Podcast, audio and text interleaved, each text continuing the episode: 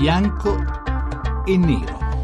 Le 17.41 minuti, benvenuti a Bianco e Nero. Questa sera parliamo di molte cose, parliamo di lavoro, parliamo di crescita, parliamo di produttività, parliamo di nuovo clima tra, nelle relazioni tra eh, imprenditori e governo, vedremo fino a che punto nuovo, e parliamo di Jobs Act, del, degli alti e bassi che questa riforma pilastro del governo Renzi incontra nel dibattito pubblico, certe volte incensata e apprezzata, certe volte additata invece eh, come uno svantaggio, un difetto, eh, un malfunzionamento. Bene, ne parliamo con due ospiti che sono in questo momento che noi contrapponiamo e vediamo fino a che punto lo saranno. Il, eh, uno è il Marco Gai, presidente dei giovani imprenditori di Confindustria, da poco reduce dall'annuale eh, congresso di Santa Margherita Ligure. Presidente Gai, buongiorno. Buongiorno a voi. Dall'altra parte c'è Marco Taddei, che è responsabile economia del, e del lavoro del Partito Democratico, oltre ad essere un professore alla SAIS, la School of Advanced International Studies. Buonasera, professor Taddei. Buonasera, ma temo che abbia un solo Marco collegato. Io sono Filippo. Filippo, ho chiamato Marco? Sì, allora, sì, sì. Mi scusi. Mar- stato... ma- Marco Gai è il presidente. Comunque, No, no, una battuta. Allora ripetiamo: Marco Gai, presidente di eh, Giovani Confindustriali, e Filippo Taddei, che tra l'altro è una nostra vecchia e apprezzatissima conoscenza, eh, responsabile economia e lavoro del Partito Democratico. Con loro discuteremo appunto di questo, di che cosa ha bisogno l'Italia, anche partendo da una disputa che c'è stata tra il governo Renzi e il, um, i giovani confindustriali sull'applicazione o meno eh, del Jobs Act al pubblico impiego. Una querel che va avanti da molto tempo, su cui poi è intervenuta anche la Corte di Cassazione, che avrebbe stabilito eh, dando ragione al governo, insomma, che diciamo, l'articolo 18 resta in vigore, per quell'articolo 18 che è stato tolto, che è stato rimosso per il lavoro privato, resta invece in vigore per i dipendenti pubblici. Partiremo da questo per poi esplorare un po' molte altre vicende legate alla situazione economica italiana. Tra pochissimo, dopo aver sentito la scheda di Valeria Donofrio. Un po' come se viaggiasse sulle montagne russe, in alcuni momenti svetta, in altre precipita. È la riforma del lavoro del governo Renzi, iscritta all'anagrafe con il moderno nome di Jobs Act, sulla quale ciclicamente si confrontano e scontrano sostenitori e critici. L'ultimo motivo di contrasto è stato fornito dalla Cassazione, che con una sua sentenza ha sancito che il Jobs Act non si applica al lavoro pubblico, cosa peraltro sostenuta anche dal governo. Una parola definitiva che ha aperto il fronte della discussione sul tanto dibattuto articolo 18, quello che, prima della Fornero, tutelava con l'obbligo di reintegro tutti i lavoratori licenziati senza giusta causa e o giustificato motivo. La pronuncia, oltre ad aver chiarito una volta per tutte ciò che scontato non era, ha ufficializzato un'evidente disparità di trattamento tra lavoratori pubblici e privati che in caso di licenziamento avranno tutele diverse. Una questione sulla quale il governo è stato invitato ad intervenire proprio dalla Corte con delle norme definite di armonizzazione. La questione evidentemente non è però la sola perché da tempo ormai sono sotto la lente di ingrandimento gli effetti della riforma che, secondo i dati, avrebbe funzionato bene finché ha potuto contare sugli sgravi fiscali alle aziende. Tagliati questi nei primi tre mesi del 2016, i contratti a tempo determinato sarebbero sensibilmente calati. A crescere invece sembrerebbe il ricorso ai voucher, quindi al lavoro accessorio o occasionale, sul quale, tra l'altro,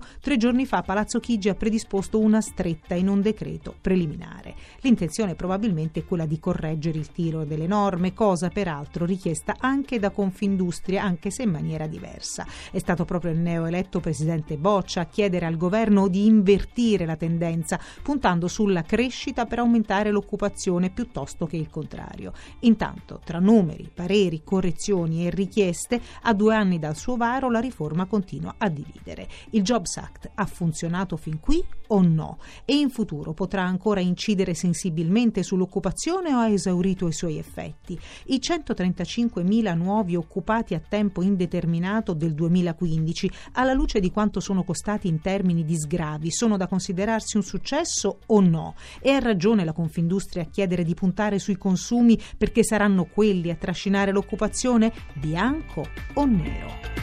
Dei 17.46 minuti, questo è Bianco e Nero, questi temi che trattiamo in questa puntata anche insieme a voi all'800 05 0578 e con Marco Gai, Presidente dei Giovani di Confindustria e Filippo Taddei, responsabile economia e lavoro del Partito Democratico. Comincerei con Marco Gai, appunto reduce dal 46 mi sembra, congresso dei Giovani Industriali di eh, Santa Margherita Ligure.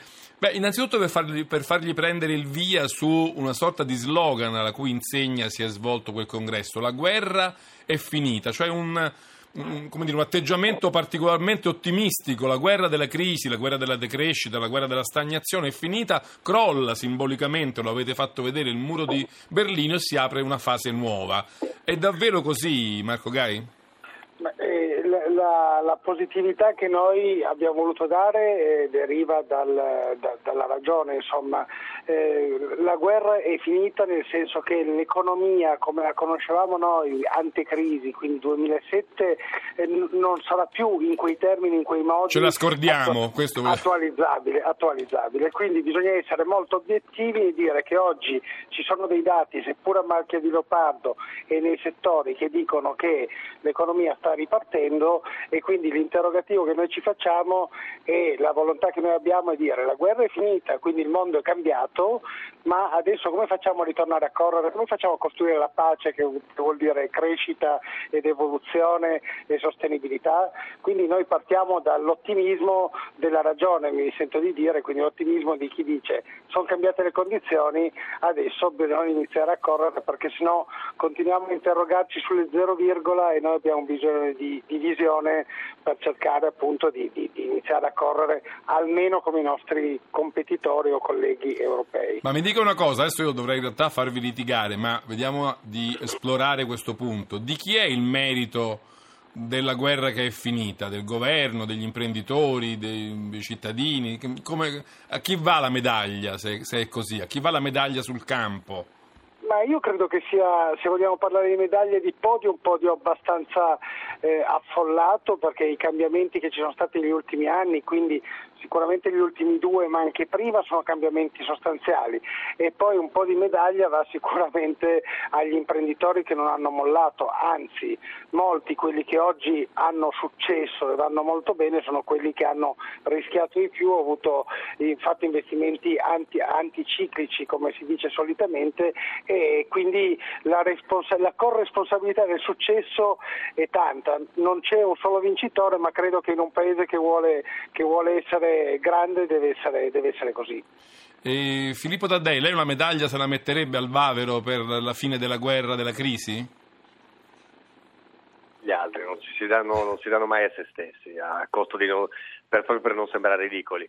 Eh, diciamo che io io penso che... Lei a, chi la, allora, diciamo, lei a chi la metterebbe questa medaglia, se è vero, perché ancora dobbiamo Guardi, un po' le... esplorare questa questione, se è vero che il muro della crisi è crollato, se è vero che si apre una fase nuova per l'Italia, a chi vogliamo darla questa medaglia? Ma guarda, io eh, alla fine il nostro è un paese che aveva un deficit di futuro, che poi ave- che, e come tutti i deficit di futuro poi è una misura molto semplice, che era un grande tracollo degli investimenti. Il volume degli investimenti ha avuto una contrazione che io non, dal 2011 alla fine del 2014, senza alcun precedente, dal 21% del PIL al 16%. Sono sempre sorpreso che questo non sia il punto di partenza di qualunque discussione aver cominciato a colmare quel deficit, non averlo recuperato tutto, ma averlo colmato nel 2015 dove hai la prima inversione di un punto di PIL, sono 15 miliardi, 16 miliardi di investimenti pubblici e privati, certamente vuol dire che qualcuno quegli investimenti li ha fatti e, e chi investe sono chiaramente gli imprenditori. Penso però che forse eh, chi investe pensa, non, guarda non solo al presente ma cerca anche una prospettiva di futuro e quella prospettiva di futuro oggi molto più chiaramente il governo del nostro paese la offre, una prospettiva di, di futuro che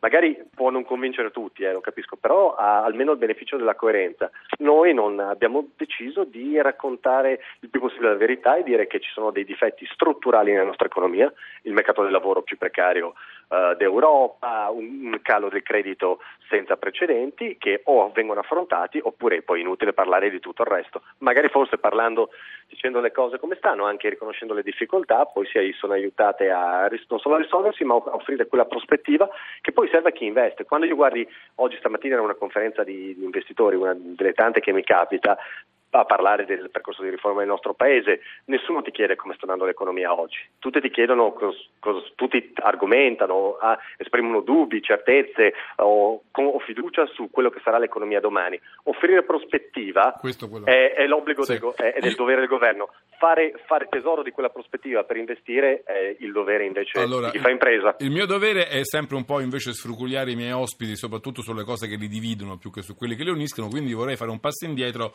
e mettere in evidenza uno degli elementi polemici di questo vostro ultimo appuntamento, Presidente Gai, che è stato quello quando voi avete sollevato la necessità, tra l'altro sostenuta anche da molti giuslavoristi, anche da molte parti politiche, che insomma la questione del Jobs Act non può valere soltanto per il lavoro privato e che anche i dipendenti pubblici eh, debbano accettare l'idea che l'articolo 18 non li salvaguardi fino al punto di essere, diciamo, eh, che gli consenta di essere reintegrati in caso di licenziamento eh, diciamo, discriminatorio. Su questo però il ministro Madia è stata molto brusca, ha detto non se ne parla, la natura del governo datore di lavoro è talmente diversa che non si può eh, immaginare una soluzione di questo genere. Voi restate dalla vostra idea?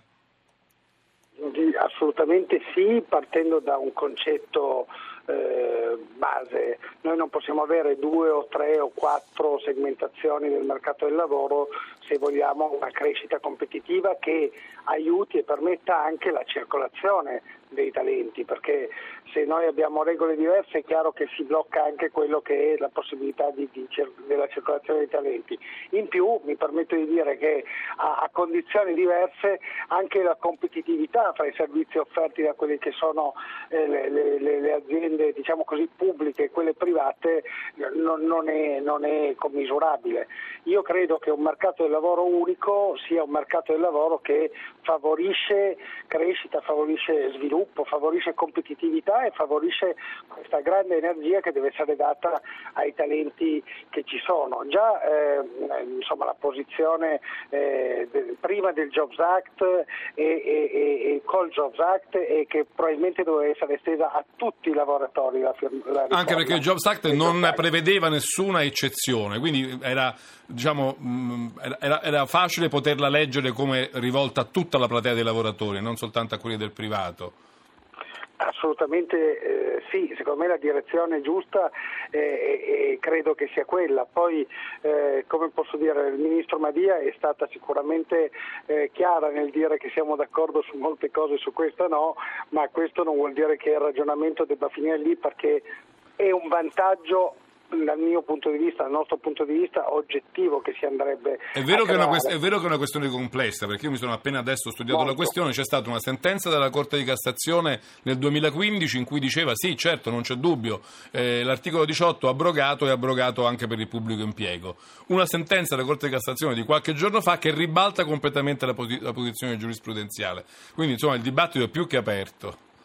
Sì, c'è anche da dire che il, le condizioni del pubblico impiego, specialmente per i licenziamenti, non è che non si sono toccate col Job, Jobs Act, ma non si toccano addirittura dalla legge Fornero. Quindi questo è un capitolo su cui eh, bisogna, bisogna, mettere chiarezza. Eh, prima o poi e secondo me questo è il momento in cui in un ambito di cambiamenti anche importanti e strutturali, in un momento in cui appunto di, eh, si sta guardando eh, in maniera solida a, a, a, cosa succederà domani, diventa poi un clima più competitivo. Sono un po' forse eh, viziato dall'osservatorio che ho, cioè, eh, che ho, cioè quello di chi fa imprese, di chi si immagina la competizione e il talento pubblico, privato e, e quello che può cadere come un mercato, un mercato aperto, molto libero. È chiaro che se ci sono le barriere poi troviamo veramente eh, de- degli ostacoli. Certo. Bene il fatto che si gestisca poi chi non fa bene il proprio mestiere, come ha annunciato